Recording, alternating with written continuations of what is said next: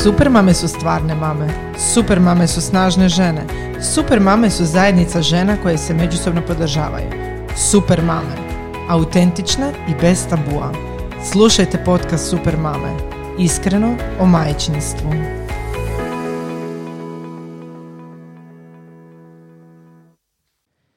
Dobar dan super mame. Ja sam Sonja. Sa mnom je Tina. A vi slušate podcast Super mame. Iskreno o majčinstvu. Kao što sam rekla, sa mnom je uh, u studiju, a studij nam je, studio nam je trenutno karantena. Uh, sa mnom je moja jako dobra prijateljica, super mama Tina, poznata kao Tinky Pink na Instagramu. Bok. Uh, da, evo u ovo, u ovo vrlo neobično vrijeme s kojim se svi susrećemo, Tina i ja smo se uspjele dogovoriti da se nađemo, da snimimo podcast na udaljenosti od 3 metra sa maskama na licu kako bi ipak razgovarali o temama koje su jako važne jer život koliko god je trenutno stao zbog ovoga što se događa, ipak nije stao. Uh, i bliži nam se, to jest danas nam je vrlo važan dan, a to je dan uh, Downovog sindroma. Tina, ako želiš ti se možeš slobodno sama malo predstaviti našim slušateljicama. Uh, otkud krenut? Sad bi rekao moj muž. O, zovem se Tina, imam 38 godina. Uh, majka sam Luke koji ima sad pet i pol godina. Uh, živimo u Zagrebu. Uh, Znaš šta, sad sam zbunjena. Malo. Znam, malo ti je trema. To, Malo to je sam se sasvim stisnula. Stisnula si se zato jer sebe čuješ. Ali da, računaj da smo same mi, nas dvije. jel mi ovaj, malo titra glas, jel da? A, a malo, ali dobro, ali to je onako dobro zvuči. dobro zvuči. Čuj, e, prošli podcast smo ugostili ovdje tvog muža. E, Marinac je u jednom trenutku razgovora otišao na WC jer nije ti više razgovarat. E, tako da trema je sasvim normalna.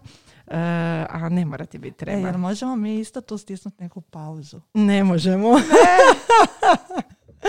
Ovo je onako, uh, what you see is what you get. U ovom slučaju what you hear is what you get. Uh, ali naravno, uh, ako ćeš morati ići na WC, ja ću održati nekakav kratki monolog. ali mi mame smo naučile puno trpiti, uh, obzirom O da, na situaciju kod kuće, pogotovo sada u samoizolaciji. o da. Uh, htjela sam reći, znači, Tina i ja smo se upoznale prije, ja mislim sad već ima tri godine, jel tako? Tako je, baš sam danas o tome Da. razmišljala i tri godine je prošlo, koje da je bilo Kao i oka. Da, baš Da. je ono, Kao trepta i oka, e, ja sam objavila fotku sa nogicama svojih dječaka Tako u šarenim, odnosno u različitim čarapicama. Tako je, na 21.3. tako je. I e, dobila sam jedno srce od Tinky Pink i odem ja na profil Tinky Pink i zaljubim se iste sekunde u Tinu i u njezinog prekrasnog luku.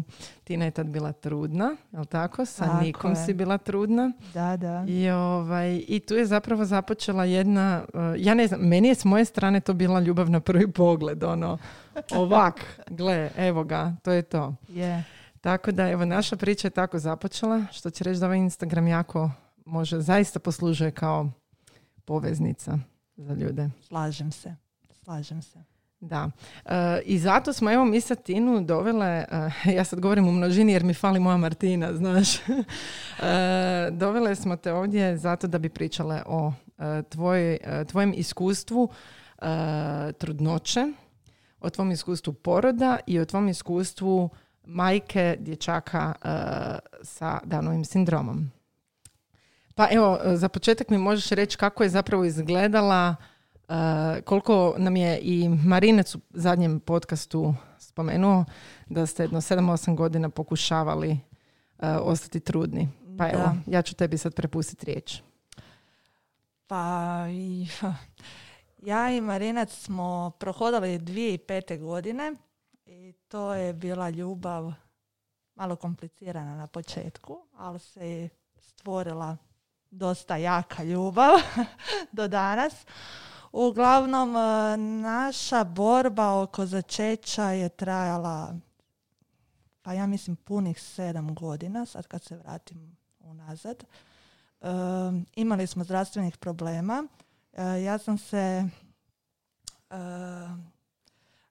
ja sam se ja sam imala endo, endometriozu, endometriozu. Mhm, mhm. i to nas ta cista nam je sprečavala ovaj, našu plodnost, mhm. tako je, da. E, prošla sam dvije operacije. Prva operacija endometrioze je bila neuspješna i nije dobro bila odrađena od strane doktora, što sam odmah nakon tri dana posumnjala e, u sumnju njegovog mhm. obavljenog posla, kak bi rekla. Da. I nakon nekoliko mjeseci sam se uputila kod drugog doktora gdje mi je potvrdio moje sumnje, endometrioza je i dalje bila prisutna i onda sam se upustila u ruke, neću imenovati. Doktora, o, možeš slobodno, kako god želiš. Uglavnom, ovaj, odrađena je operacija koja je bila savršena. E, nakon toga su bile sve savršene prognoze, no međutim, ni dalje se trudnoća nije dešavala. Uh, slušala sam puno, puno, puno priča da to može biti psihološki, da se moramo opustiti, ja i on. Što pretpostavljam da je tada stvaralo još veći pritisak, jer kad čuješ to opusti se. Tako je. Ja sam uvijek govorila da nisam prekidač koji se može ugasiti i upaliti. I jednostavno, išli su mi na živce te priče. Opusti se i desit će se. Ali nakon evo sada kad gledam, to je stvarno tako. Samo treba čovjeku da dođe do te faze. Tako je, treba doći do te faze. Mislim, tada smo nekako živjeli i užurbanim životom. tu se desila kriza 2008. godine. Nastupila je velika kriza. Suprug je ostao bez posla. Ja sam radila posao koji me je stvarno opterećivao i bila sam skroz u poslu i tu se nisam baš mogla prepustiti i opustiti i mislim da je to bila jedna kočnica svega toga. Mhm.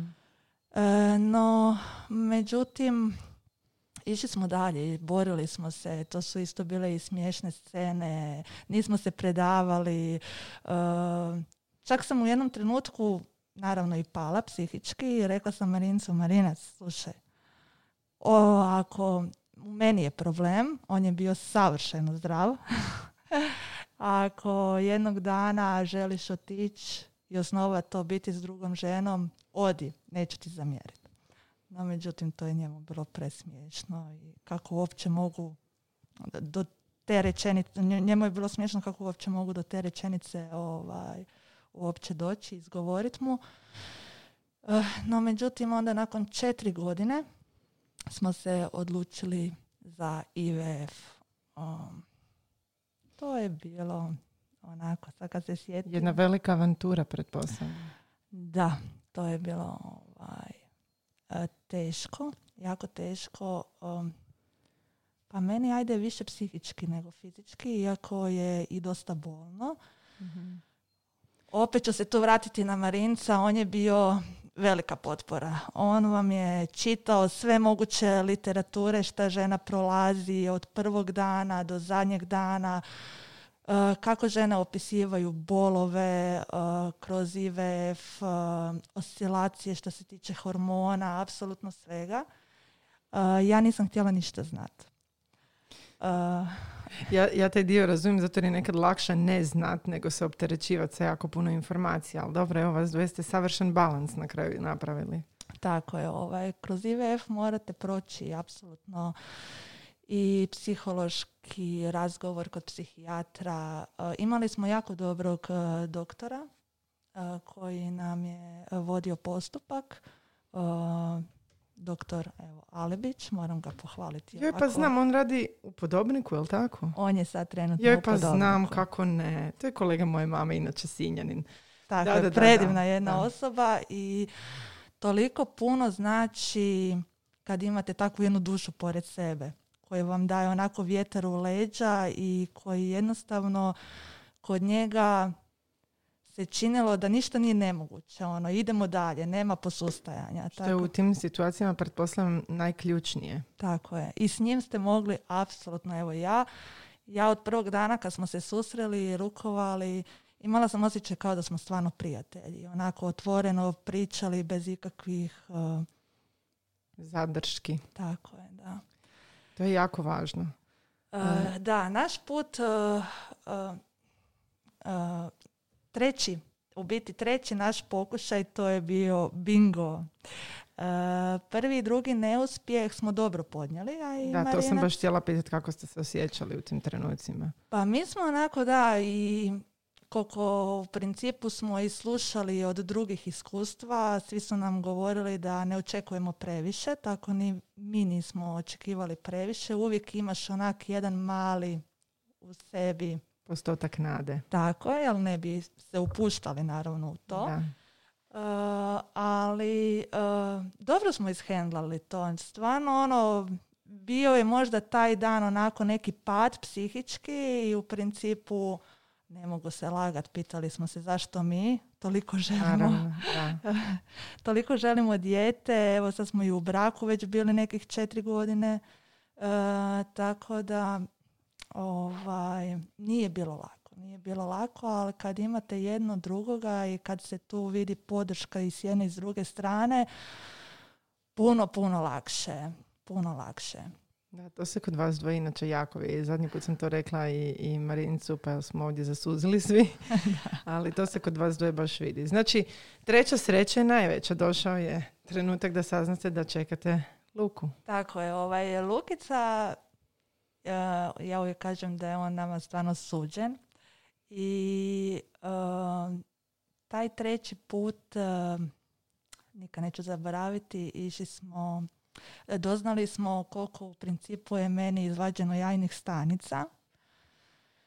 I to je bila jedna jajna stanica. Mm. I ja sam onako mislila, oh my god, samo jedna. Ono, opet ništa od toga. I znam kada se desio taj transfer, kad smo išli, uh, uh, kad, kad je došao taj dan transfera te jedne jajne stanice, medicinska sestra me tamo pitala koliko imate jajnih stanica? Ja sam je onako tužno rekla, samo jednu, onako skoro sam plakala. I ona je meni rekla, znate šta, jedna može biti dobitna. Da. I, I bila je. I bila je, i mhm. bila je. E, nakon dva tjedna, do dva i pol tjedna, i se javljate istom tom doktoru, vadite betu, Naravno da smo ja i Marinac išli skupa i čekali smo tamo četiri ili pet sati da dobijemo nalaze. I kad smo vidjeli tu brojkicu da nije nula ili da nije neki mali, mali, mali broj, nismo mogli doći k sebi. Uh, Marinac je rekao u jednom trenutku kad smo išli prema autu, ja hodam, a ne osjećam noge, onako ne mogu vjerovati uopće šta nam se dešava i nismo u principu bili svjesni. Ja mislim da smo taj dan tisuću puta rekli ne mogu vjerovati. Ne mogu vjerovati, ne mogu vjerovati. To smo samo ponavljali i svim živim smo javili i onak, lebdjeli smo, stvarno smo lebdjeli. Mislim, ta sreća se stvarno teško može opisati. da ali tu sreću još evo dan danas osjetimo kad se sjetimo svega toga. Trudnoća je bila ok. Trudnoća sa svakim pregledom je bila fenomenalna. E, gledali smo našeg e, Luku kako se lijepo razvija, kako lijepo raste. Kad smo doznali spol, odmah smo znali da je Luka, jer mhm. i kad smo prvi put o, pričali o djetetu prije sedam godina smo rekli ako bude muško zvaće se Luka i tako je ostalo mm. nakon sedam godina. Predivno. I ovaj i, i to je bilo to. To je u principu e, kada se uvijek vratim u to razdoblje kažem da je to najljepših devet mjeseci u mom životu. Najljepše iskustvo. Prekrasno. Znači, devet mjeseci e, trudnoće prošlo je uredno, devet mjeseci pregleda, sve je bilo u redu. tako, evo, prekinut ću te, uh jer me često ljudi pitaju i prva pitanja koja sam dobila kad sam dobila luku, jeste radili test? Da. E, Znači, na svakoj kontroli u onom 12. tjednu, Mhm, mhm. možda malo ranije, e, svi nalazi mjerenja ultrazvučno su bili u redu. Što se tiče i nosne kosti, što se tiče nuhalnog nabora, znači sve je bilo u- sasvim u redu. U ne, mislim da je 14. ili 15. tjedan em, mi je doktorica koja mi je vodila tada trudnoću em, rekla da bi bilo u redu pošto je o IVF u pitanju da bi možda mogli napraviti double, triple test. Mhm. Tad smo Da, radili da. triple test i triple test je pokazao da je Sve ok. sve ok.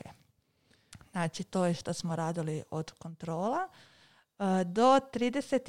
tjedna Lukica nam je uvijek sk- skrivao svoje lice. Aha. On vam se uvijek skrivao ili sa rukicom ili nešto tako, tako da mu e, lice nismo mogli vidjeti, ali u 36. tjednu kada smo bili na zadnjem ultrazvuku, e, mo, kada danas gledam slike, mogo, može se vidjeti kako malo mu je jezičak taj van, to su Aha, aha. fenotipske e, crte Downovog sindroma, ali um, tad smo se smijali u principu i doktorica nam je tada rekla pogledajte kako vam se sin belji i to nam je bilo jako slatko.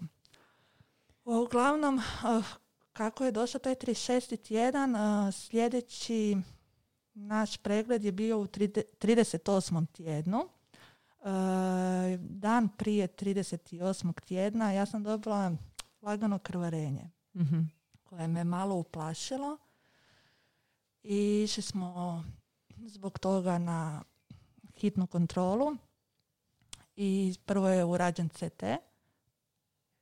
Ja mislim da je CT ili ultrazvuk. e, CT Da, dobro. e, koji je bio sasvim u redu, no međutim um, kada smo došli na ultrazvuk, e, na pregled ultrazvuka, ustanovljeno je da u tih dva tjedna kada je Lukica trebao dobiti najviše na kilaži, Mhm. on je praktički tu ostao na istoj kilaži i bio je zastoj u razvoju i druga stvar što smo se iznenadili i kako nam nikako nije bilo jasno e, skoro više nije bilo plodne vode.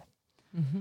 Di je ta plodna voda otišla? Nemam pojma. Da li se ona nije e, obnavljala u meni, da li je to bilo u nekim nekom priliku tuširanja ili ne znam, evo to je i dan danas misterij.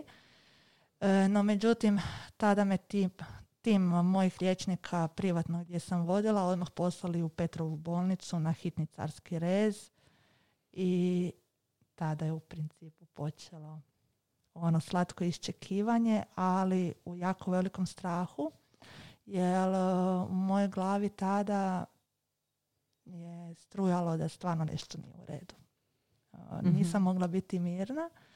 Marinac je tu koji je bodrio cijelo vrijeme. Vozili smo se do te Petrove. Znam da je u, o, radio navio do daske, pjevao. Nije mogao vjerovati da će postati tata. Ali u meni je onako nekako ležao taj neki crv sumnje i jedva sam čekala da to sve završi. I nakon pa sigurno pet sati svih tih pregleda koje morate obaviti Mhm, prije mhm, uh, carskog carskog. reza, uh, samo sam onako sebi govorila samo da sve bude dobro, samo da sve bude dobro. Ono što mi je dobro, dali su mi mogućnost da mogu birati. Hoću li biti uh, budna ili da me skroz uspavaju. Uh, toliko sam psihički bila rastrojena da sam procijenila da u tom trenutku taj carski rez ne bi mogla podnijeti Podnijeti, budnom Da. i zatražila sam ih da me uspavaju. Mhm. I dobro, da jesam, evo ne žalim za time, zato jer carski kod carski nije bio baš tipičan carski. desile su se Komplikacije. komplikacije. Ja sam imala dosta priraslica od prošlih operacija koje mhm, sam mhm. ovaj, prošla. Tako da se to nekako sve odužilo. A, Lukica je došla na ovaj svijet, a, pa doktori su rekli u zadnji čas Uh, on nije samostalno prodisao. Znači u početku prvih pol sata, sat vremena je bio na respiratoru. I u principu kad sam se ja probudila ovaj, iz anestezije, on je samostalno tada već disao, ali ja nisam znala o čemu se radi i šta se u principu dešava. Tu je zapravo odigrao veliku ulogu tvoj muž. Koliko se sjećamo, onaj njegov prvi tekst je jedan od naših najčitanijih tekstova inače. Da. Prekrasan, dirljiv e, tekst u kojem bi ja iz jedne perspektive sa strane gledajući bi rekla da je on taj koji je zapravo održao pozitivu. Uh, da, uvijek se vraćam na njega uh, zato što bez njega te, ti trenuci ne znam kako bi se uh, na mene ovaj odrazilo. S njime naravno bilo to puno lakše. Uglavnom, kada sam se probudila iz te anestezije u toj intenzivnoj njezi,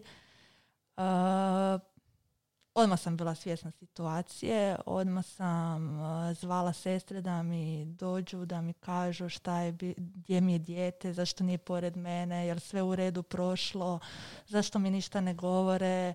Oni su mi uh, u jednu ruku izbjegavale, ali nisu znali ovaj, kako i šta da mi kažu, jer u principu niti ne smiju.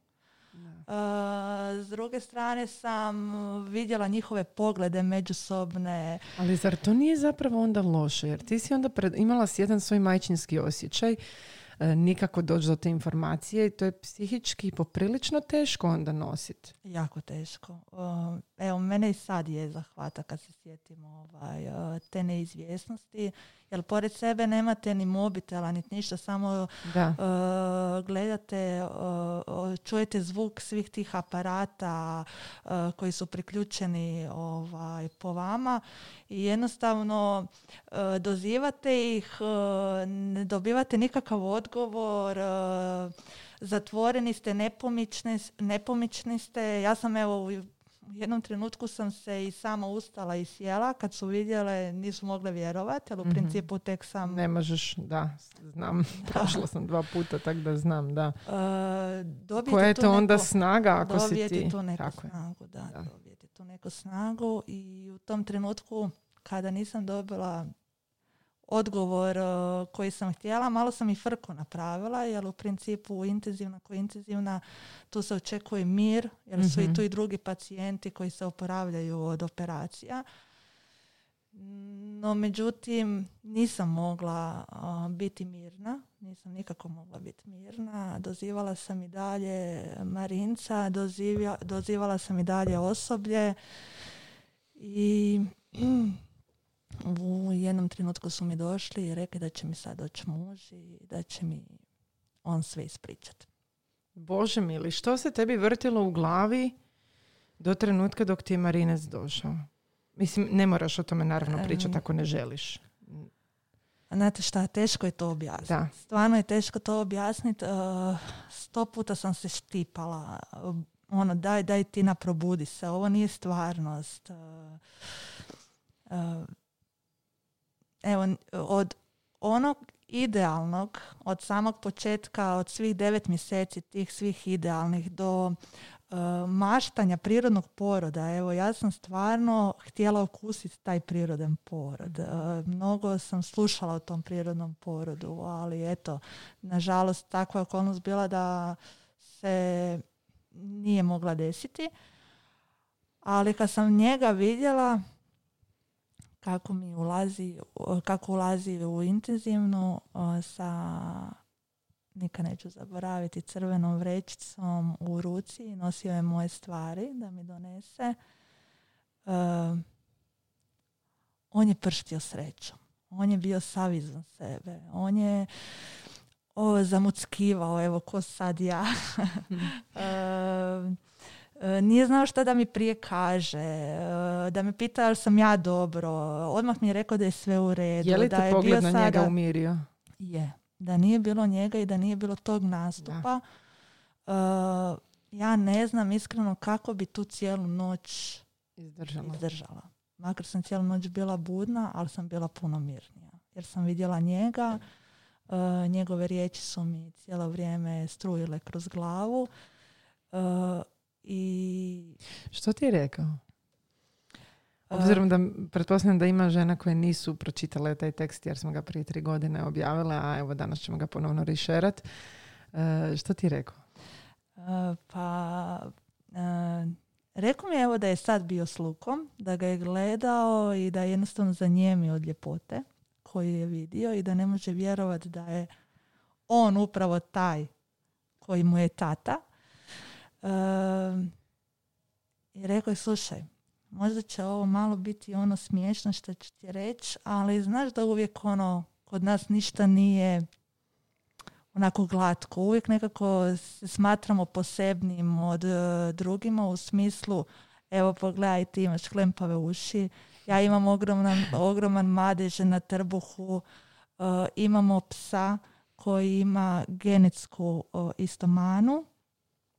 Stvarno smo posebni. A evo sada i za našeg Luku sumnjaju da, imaju, da ima Downov sindrom. I kada mi je to rekao na taj način, iskreno nasmijala sam se. Nasmijala sam mu se, ali i zanjemila sam nakon toga. samo mi je rekao da će sve biti ok i da samo jedva čeka taj dan kada ćemo se svi skupiti i otići doma. Kući. Da. To je prekrasno. Znači imati takvog, takvu potporu, to je za ženu, u, pogotovo u ovoj situaciji, izrazito važno. Tako je. Imaju sve žene tu sreću da uspiju uh, taj prvotni šok uh, proživjeti na takav način. Uh, ali to je ono što sam govorila i Marincu, kod vas dvoje se vidi ta snaga. Da. imamo sreće, evo kad jedan padne, tu je drugi da podiže i obrnuto, ali on je tu priču iznio evo stvarno na svojim njedrima. Tako je, baš to. I dobro, ok. Znači, prošao je taj prvotni šok, došli ste kući. Došli smo kući nakon deset dana. A, Lukica, hvala Bogu, bio je zdrav mm nije imao nikakvih komplikacija. Ono samo što bi se htjela vratiti, mm što je meni jako bitno, a tada nisam znala i nisam ništa čitala o dojenju. Htjela bi naglasiti u principu i neku malu kritiku dati na bolnicu, jer u principu kada se rodi dijete evo, sa Downovim sindromom, oni su poznati da imaju hipotoniju. Mhm. I u principu nama su odmah rekli za Luku da će najvjerojatnije i teže jest, uh, dojit nikako. Uh, na bočicu da isto možda neće imati snage da usisava. mm Zbog hipotonije jer je slab. Tako je i da ćemo najvjerojatnije ga morati na početku hraniti sa špricom dok mhm. on malo ne ojača. No, međutim, Luka od prvog dana um, tu bočicu prihvatio odlično i on je normalno jeo. No žao mi je što osoblje u bolnici se nisu potrudili sa mnom i sa njim kad smo imali tih svojih uh, sat vremena da nam pomognu oko dojenja. Mm-hmm. Jer evo danas isto znam da ima jako puno uspješnosti uh, dojenja i djece koji imaju Downov sindrom. I vjerujem da mi je neko pokazao i da sam imala neku podršku od uh, strane stručnjaka uh, da bi uspjeli i mi u tome. Nismo uspjeli i evo da mogu vratiti vrijeme, drugačije bi napravila, ali evo Luka je u biti odrastao na adaptiranom mlijeku. Adaptiranom mlijeku i ok. Pa dobro, adaptirano mlijeko kao takvo mi pokušavamo isto tako naglasiti da to nije najgora moguća stvar, nije da trujete svoje dijete, naravno da pače ako se može dojiti, svakako je preporuka da se prije doji. Tako je. Ali kod tebe je bila vrlo specifična situacija i naravno da si takvo nešto, nadam se, ne predbacuješ danas. Danas e, to dojenje odrađuješ zato u duplo sa svojom nikom. da, da, sad mi se sve vraća. Tako da, ovaj, ajmo izvući taj dio bitno je da je on povukao i tu bočicu jer eto, prognoze su bile očito puno uh, strašnije nego što je na kraju to ispalo. Tako je, tako je. E, došli smo doma. Mhm. Jo, nikad, evo, na primjer, e, taj dolazak doma, to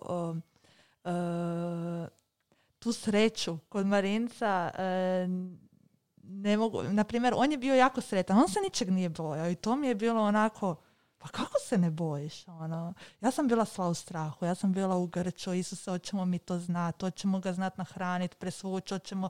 Puno, puno stvari ovaj, me morilo u tom trenutku, dok on je bio tako ležeran i onak sam si pomislila, pa Bože, u jednom trenutku sam mislila da ih glumi, samo da mene može malo Mhm. onako ovaj, potaknut, da se malo, da dođe malo k sebi, ali ne, on je baš ono bio full opušten i skroz sretan i taj dolazak doma iz dana u dan um, je sve išlo na bolje i bolje. Mislim, ono, ono što uvijek govorimo o Luke, Luka je toliko bio zahvalno dijete. To tek sad isto vidim, još bolje kad imamo Niku. Uh, jako zahvalno dijete. Um, on je točno se ono prvih par dana budio svaka tri sata za svoju bojčicu. Nakon desetak, 15 dana on je počeo i cijelu noć spavat. Uh, Evo to dan danas nemam sa nikom. Um, To ti sam kod se- dojnačke. da, sam se uspavljivao, to je onako fakat filmski, ono, poljubili bi ga, upalili bi mu uh, Vrtuljak. vrtuljak, zaželili bi mu laku noć, zatvorili vrata i on bi samo zaspao sam od sebe. Nismo s njim prošli niti grčiće, niti prve zubiće. On je toliko bio sretno i veselo dijete. On, je, on se non stop smijao, mlatarao rukama, volio je jako puno papati, volio je, uh, onda smo, ovaj, kako smo mu puno pjevali od samog početka pjesmice i tako smo u biti skužili uh, da krenemo s njim uh, što se tiče pjesmica, pjevanja, govorit mu, mislim sad sam možda predaleko. Ne, nisi predaleko, to je jedan prirodan tok. Gledaj, jako je teško sad sumirati pet i pol godina u jednom Da. kratkom razgovoru za podcast. E, više bi se ja možda vratila na onaj dio, e, spomenula si mi da e, bi htjela svakako naglasiti psihološku pomoć koja je potrebna roditeljima koji, roditeljima djece sa Downovim sindromom, jer je to usfalilo. Jel? Pa Evo, prije bi se samo na taj dio vratila, pa ćemo nastaviti dalje, jer svakako nas sve zanima. Tako je. Ovaj, e, tih deset dana u bolnici su bili o, jako dugi i jako teški i isključivo zato što e, sam bila u sobi sa šestero mama koji su imali konstantno skoro 24 sata dnevno svoje dijete pored sebe. Moj Luka nije bio pored mene, on je bio na intenzivnoj i imali smo dva puta e, na dan da ga možemo vidjeti. I to Što svega na pola sata. Da, to je izrazito, izrazito teško, obzirom da si puna hormona, obzirom da su druge mame sa svojim bebama. Da, da.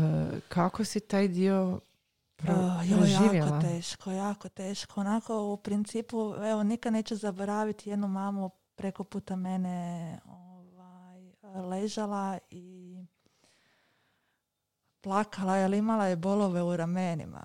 I bila je sva izvan sebe i, i radila je dramu oko tih bolova. Onak sam se rekla, Bože, Daj mi te bolove. daj mi te daj bebu. bolove i dajte mi tu bebu da bude pored mene. Bili, bilo mi je to sve besmisleno. Onako, uživaj, uživaj. o, o, Da, taj dio možda nije toliko za zamjerit jer Tako ljudi je. ne znaju Ne znaju, da. i često e, se dovodimo u situaciju da puno kukamo oko naših problema koje kad dođu pravi problemi shvatimo da su zapravo bile pjesmice.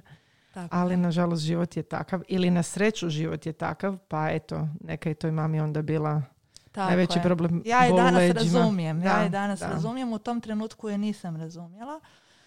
E, ono što, što bi mi možda bilo lakše ovaj, u tim trenucima e, da sam imala psihološku pomoć od e, strane bolnice. E, ali evo sva sreća, ono što ja uvijek naglašavam, obitelj je stvarno sve. I o, Oni I- su bili tvoji psihoterapeuti. I tekako. Ovaj. Već sljedeći dan ja sam stvarno oh, bila na svojim nogama, samostalno oh, hodala, samostalno se išla kupat, oh, apsolutno sve samostalno obavljala. I ono što sam se dogovorila sa osobljem, jer sam vidjela da nemam nikakvu psihološku pomoć, rekla sam čujte, eh, ja ne mogu biti cijeli dan u toj sobi Da. gledajući druge mame kako se maze sa svojom djecom i ostati normalna. Jednostavno ne mogu, nemam toliko snage. Ajmo se dogovoriti. Uh, tu sam. Uh, sjećam se točno da smo radili raspored, znači točno u toliko sati mi je dolazio muž, pa točno u toliko sati, oni su se u biti razmjenjivali e, su mi dolazile sestre, pa točno u toliko sati roditelji i svekar i svekrva. I u, u principu kroz cijeli dan e, sam Si ja imala nekoga imala pored sebe. e, njih pored sebe. Ali vidiš, s te strane moram priznati da to nije fair, jer u konačnici e, tebi je trebala neutralna psihološka pomoć, Tako je, trebalo. a ne Tako. pomoć e, tvojih bližnjih koji zajedno s tobom proživljavaju jednako tako prihvaćanje novonastale situacije za koju tada nisi mogla znati da će biti ovako lijepa kao što je u Tako konačnici. je, tako je. Mi smo to sve zajedno ovaj, prolazili. Dobijete vi brošuru. A E, i brošura nije dobijete CD. psihoterapija. Tako Da. je, dobijete CD što se tiče života sa Downovim sindromom, ali nije to to. Nije to to. E, dogovorili smo se, mislim, osoblju je bilo jako e, u biti strah, e, zato su mi rekli ono, mi ne znamo kakvi ste vi psihički Da, sada. da, naravno. da. Imali smo slučajeva da su nam e, žene pobjegle iz bolnice i nikad Da. se nisu vratile po svoje dijete. Ja sam rekla, znam da ste sve prošli i sve to, ali e, idemo se dogovoriti. Evo, ja sam vam samo bila u sobi kad su bile vizite.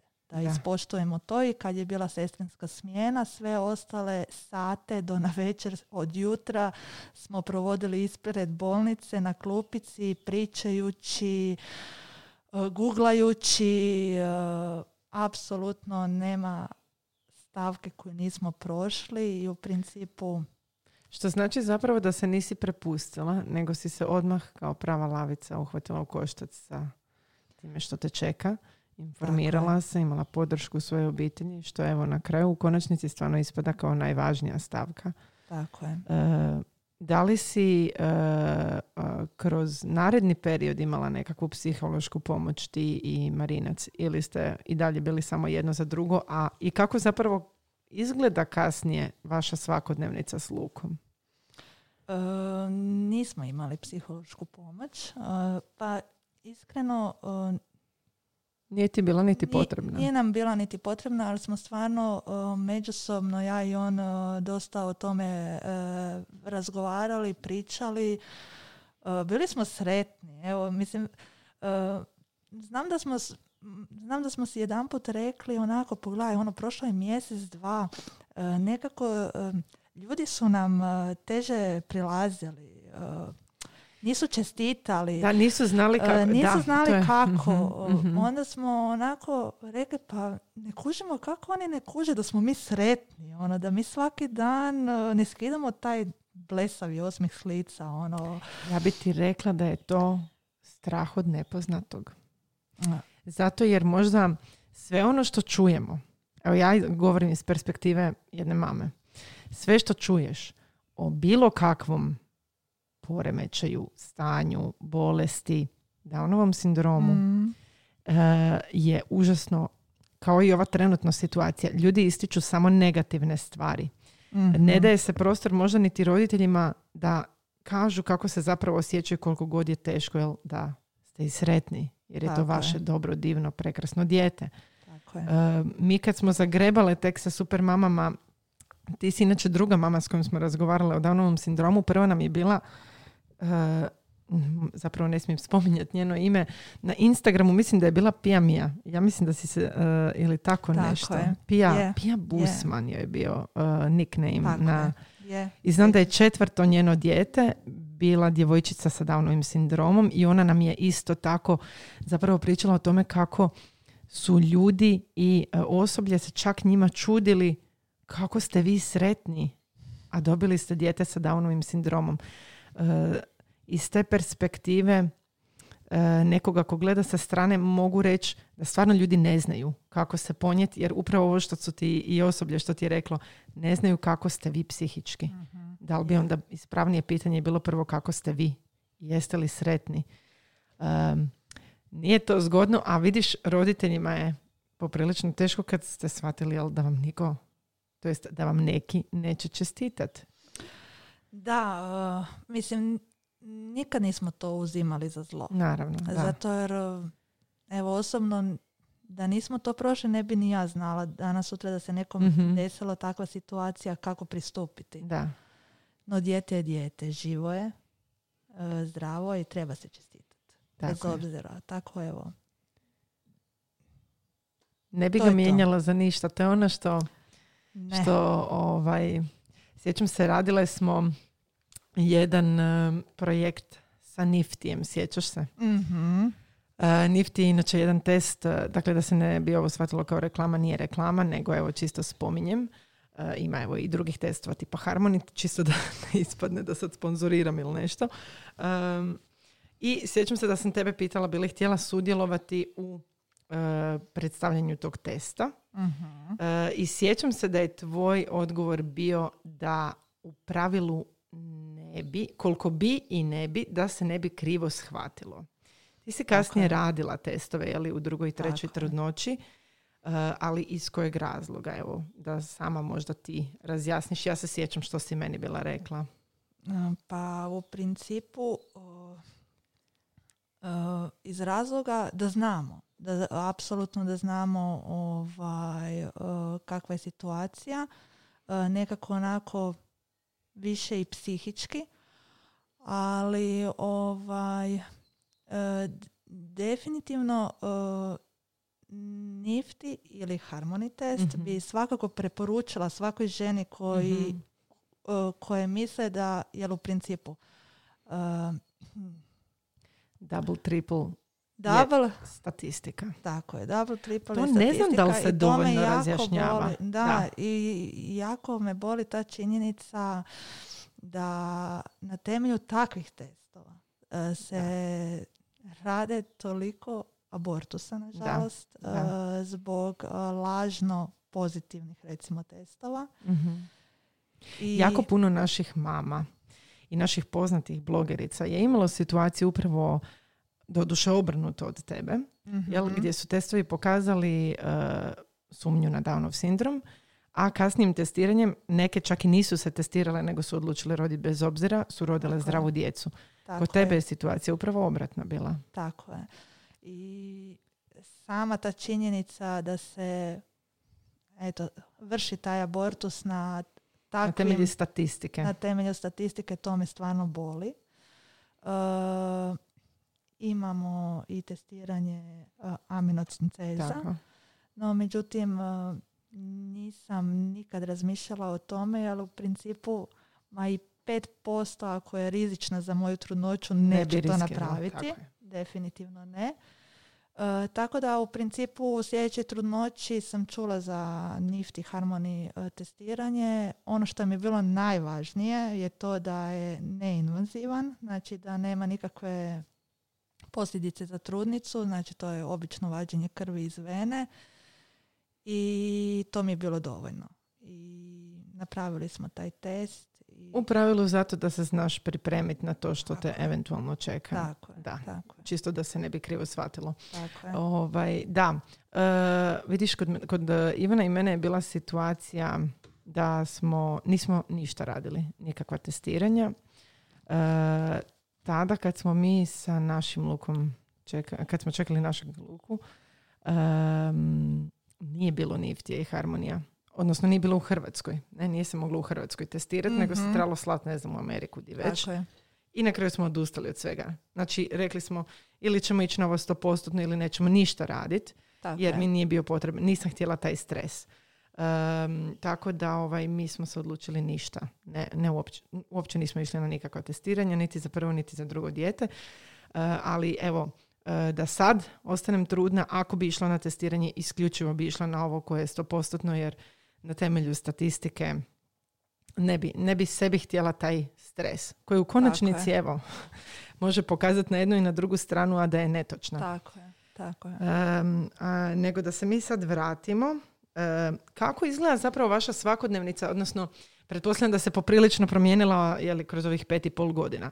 uh Što si sve, što ste sve morali proći sa lukom, logopedi, vježbice, je li rekla si da je bio ih dan danas, da. da. Kako to sve izgleda? Uh, pa u početku, uh, prvih par mjeseci, uh, u principu Luka je krenuo na vježbice od četvrtog mjeseca svog mhm, života. Mhm. u tih prvih četiri mjeseca smo još trebali napraviti neke dodatne pretrage što se tiče srca, sluha i, i bubrega. I kad se ustanovilo u principu, hvala Bogu da je sve u redu, onda smo krenuli na vježbice. Uh, vježbice su izgledale uh, tako da smo išli tjedan, uh, jedan put ili dva puta tjedno na vježbice po 45 minuta. To je bio prvenstveno fizijatar radi njegove hipotonije.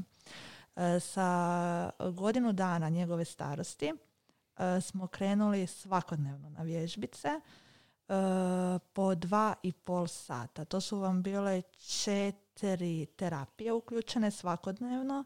Znači, radilo se o fizioterapeutu, logopedu, radnu terapiju, senzori koje je imao.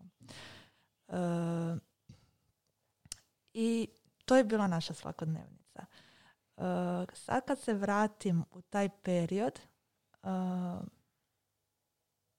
nije mi nikakav bio problem. Da pače. Zapravo si imala ispunjen dan sa aktivnostima s njim. Tako je. Znači mi smo svakodnevno išli e, na terapije e, na Goljak. E, tamo sam upoznala oj, predivne mame, stvarno mame lavice i Um, mi smo tih dva i pol sata dok su naša djeca vježbala sa terapeutima imali neko vrijeme za sebe. I to je nekakva mentalna higijena međusobno je. bila, pretpostavljam. Uh, I nevjerojatno u tim danima, u tih dva i pol sata uh, nama je to bio neki da ispušni ventil, uh, ali tolika pozitiva, toliki smijeh, ništa nam nije bilo teško. Mi smo, čak kad bi došlo vrijeme pauze, jer bi došlo nekih par tjedana pauze, smo se međusobno čule onako, ne znamo šta da radimo, jednostavno falimo jedni drugima i, ovaj, i to mi je bilo stvarno jedno predivno iskustvo, jer sam upoznala puno kvalitetnih ljudi e, sa i drugim dijagnozama i sa drugim problemima, a vidjela da su sretni, ispunjeni i da se bore i da žele dati apsolutno zadnji svoj atom snage za svoje dijete i da im život nije stao. Život jednostavno nije stao kako sam ja mislila da će meni stati kad sam saznala, saznala za tu dijagnozu. I to su nam bili uh, dani ispunjeni. Eto, tim terapijama. I sad si baš sama rekla, dakle, psihološka pomoć ti nije bila potrebna. Imali ste jedno drugo, imala si svoje te druge mame koje si na Goljaku sretala i e, spomenule smo Instagram koji ti je poslužio kao jedna online zajednica u kojoj si upoznala također mame e, sa e, djecom sa Downovim sindromom mhm.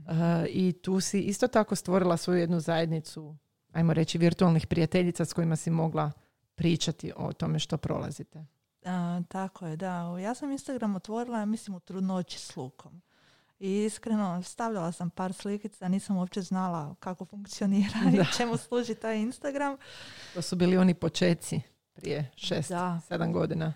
I onda kad sam rodila Luku, ovaj, sam negdje pročitala značenje hashtaga uopće. Šta je to hashtag i to sve. I onda sam ukucala Down sindrom i izbacilo mi je hrpu mama blogerica ovaj... s Balkana. E, ne, prvo je ovaj, strani. Da, da, prvo je. I onda sam se zakačala totalno na Instagram i onda sam čitala njihove blogove, eh, njihovu svakodnevnicu. I koliko ti je to pomoglo? Jako puno. Jako puno, jer u principu Google mi nije takve informacije dao. Da, da, Google više baca one stručne, ne? Kad upišeš, je, pa ti izbacuje dijagnoze koje zapravo u konačnici stvore još veću paniku, a tebi je. bila potrebna stvarnost. Tako je. Tako da ovaj, mi je Instagram onako bio jedna platforma koja me uveo u taj neki novi svijet i u principu spojio sa drugim obiteljima uh, koje provode živote evo sa Downovim sindromom i u principu uh, olakšalo ti je uh, jako jako i u principu u svakoj njihovoj rečenici, u svakoj slici, u svakom osmijehu, u svakoj suzi, u nekakvom problemu sam se poistovjetila sa, uh, sa njima. Tako da ovaj, mi je One stvarno jako puno pomoglo. Nakon nekog vremena je počelo ovaj, počela sam ovaj i u Hrvatskoj otkrivati takve U Hrvatskoj otkrivati, ima dosta evo, i dragih mama iz Srbije. U Hrvatskoj sam stekla jednu jako dobru prijateljicu isto sa djetetom. Podijeli s nama. da, da pače, kako se zove? E, zove se Jelena. E, Jelena je moja prija iz Splita.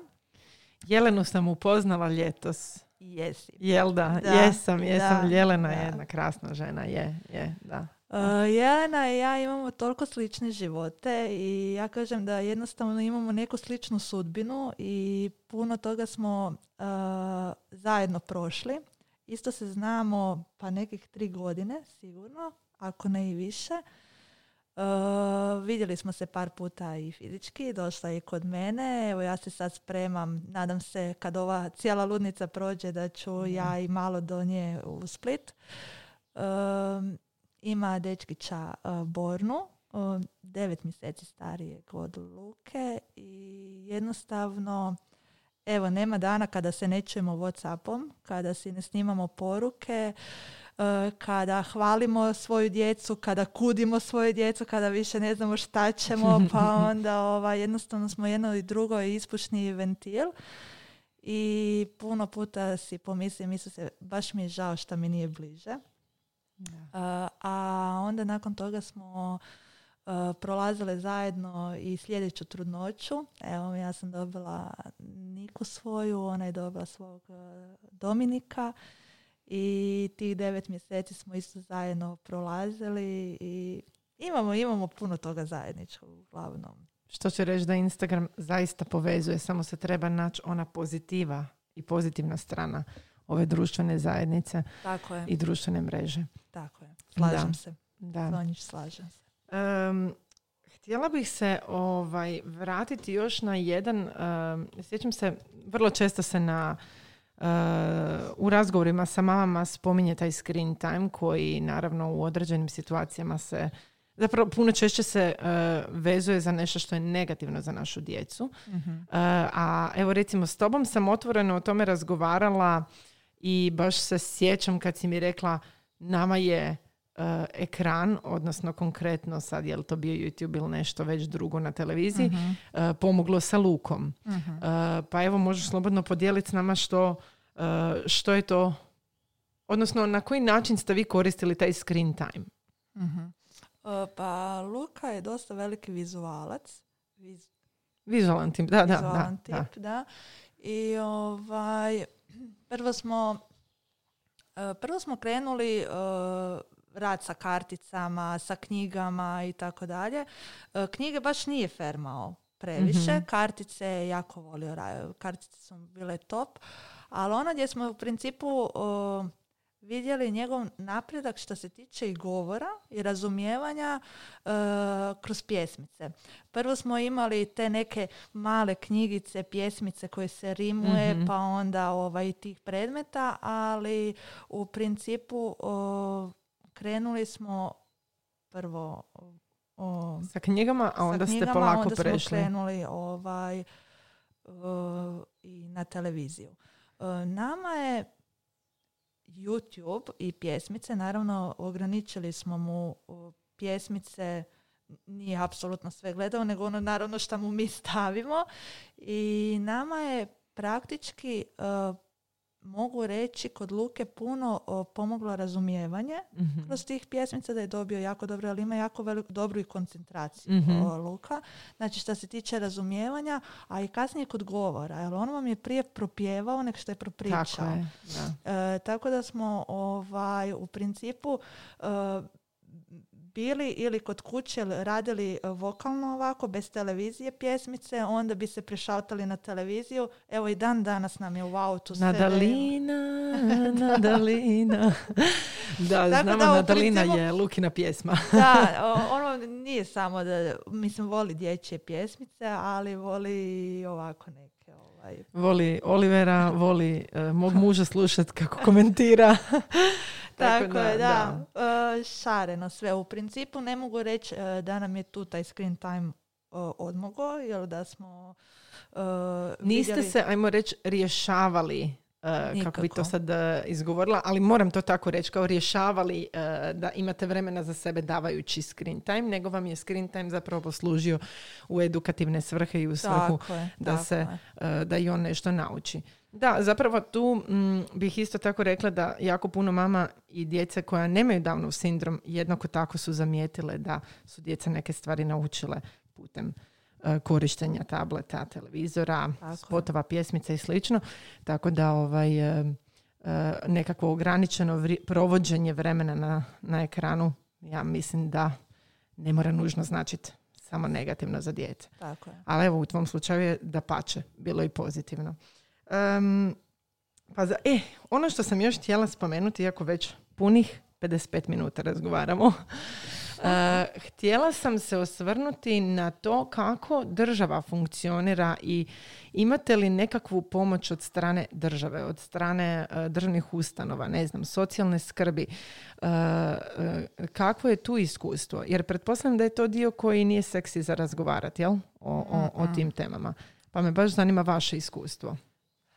Odmah ću reći ovaj, i opet spomenut mog muža. On, on mi uvijek kaže daj mi sve, ali nemoj da papire moram rješavati.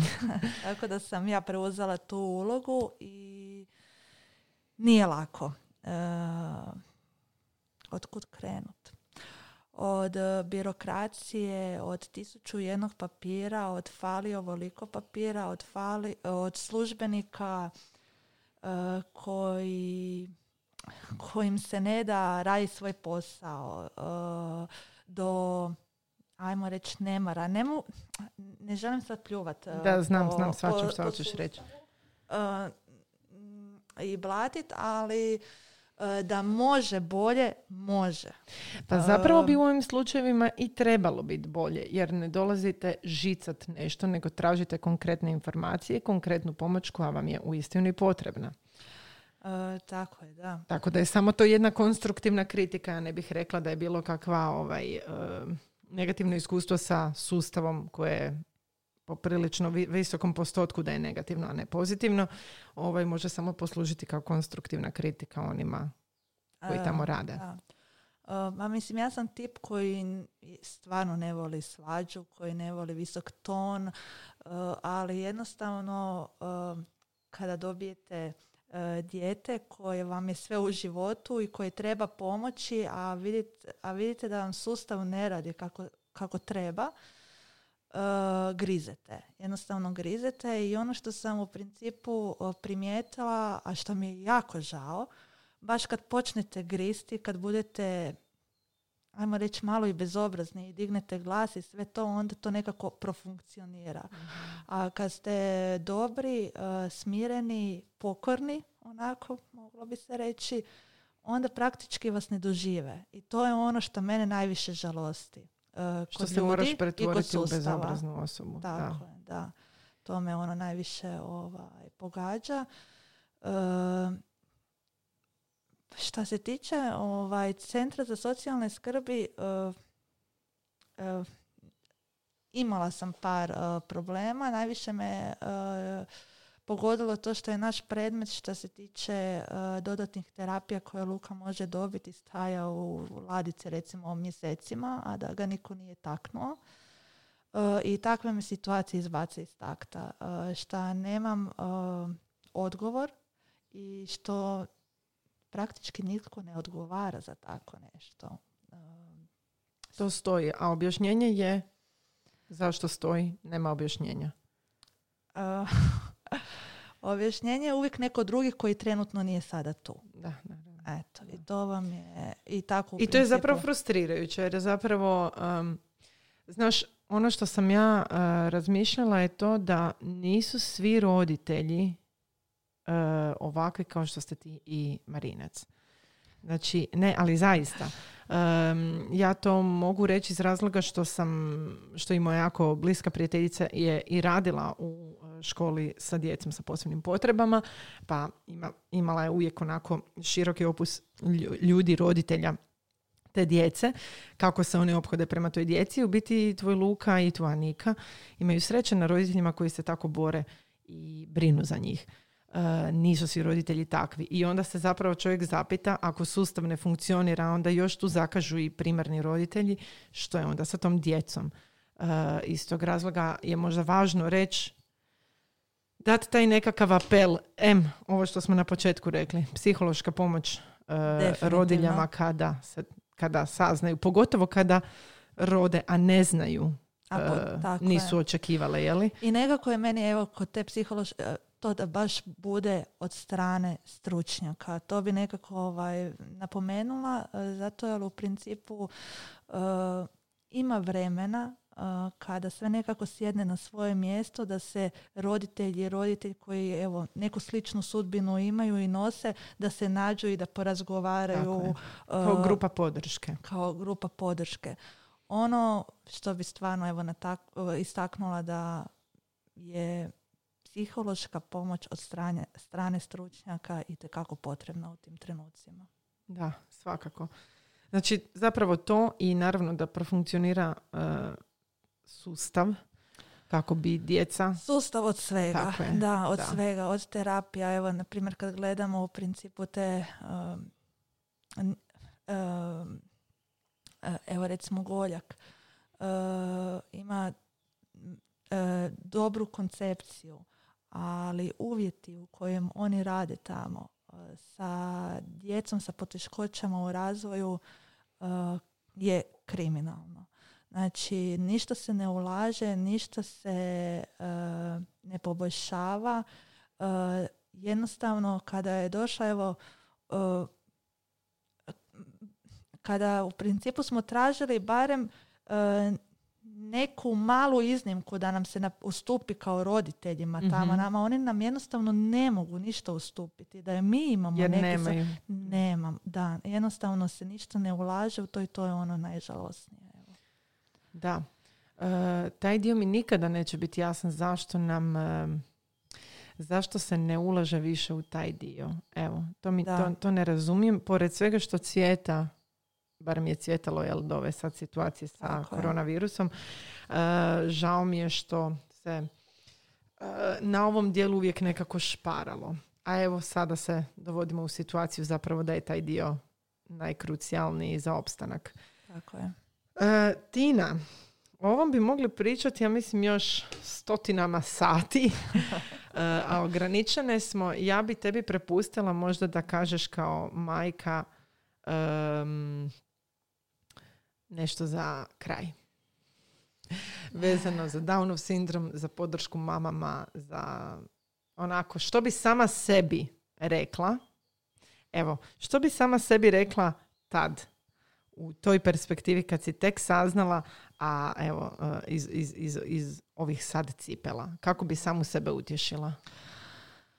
Jo, ono što bi sama sebi rekla, prvo nemoj plakat. Uh, nemoj plakati, nemoj biti tužna. E, nemoj da te bude strah. Nemoj da te bude strah. Mene je strah pojao, priznajem.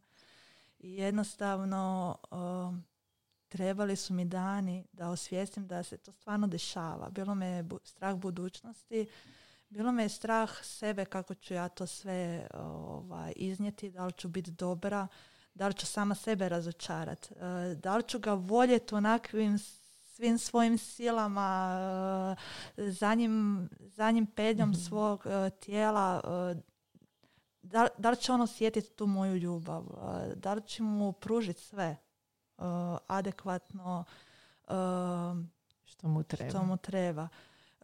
vrtilo mi se milion je jedno pitanje u glavi. evo, neko kaže nisam nikad postavio pitanje oj Bože zašto meni? Ja, ja jesam. Ja sam si postavljala tih prvih 24 sata zašto Bože? Zašto baš nama? Ona, zašto? Ali evo dobila sam odgovor danas. Zašto? Zato što nas je Luka stvarno ispunio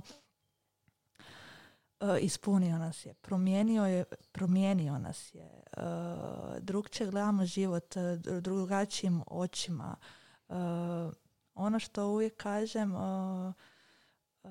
drugima je to neshvatljivo, neshvatljivo jer ne žive, i to mi je ok, jer oni ne znaju, ne žive taj život, ali mi smo istinski sretni, ispunjeni i uvijek što kažem za mog luku, što se tiče njega, ne bi ga mijenjala nimalo. Znači, apsolutno ništa ovaj, na njemu. I to je ta ljubav. I to je ta ljubav koja se, koja se stvori i uh, od prvog trenutka od kada saznam da si trudna. Da. I, I mislim da je ovo sasvim dovoljno. Mislim da je ovo sasvim dovoljno i ohrabrujuće za, za sve koji se nalaze u istoj situaciji sa tim malim anđelima. Uh, nadajmo se da će se u budućnosti ipak neke stvari promijeniti, da će roditelji dobiti adekvatnu psihološku pomoć, da će djeca dobiti adekvatnu pomoć države koja je za to Školstvo. Školstvo. Je, školstvo Joj, nismo se dotaknule niti vrtića, znači... Da, sjećam se e, da smo pričale bile, na šta, produžit ćemo mi ovo.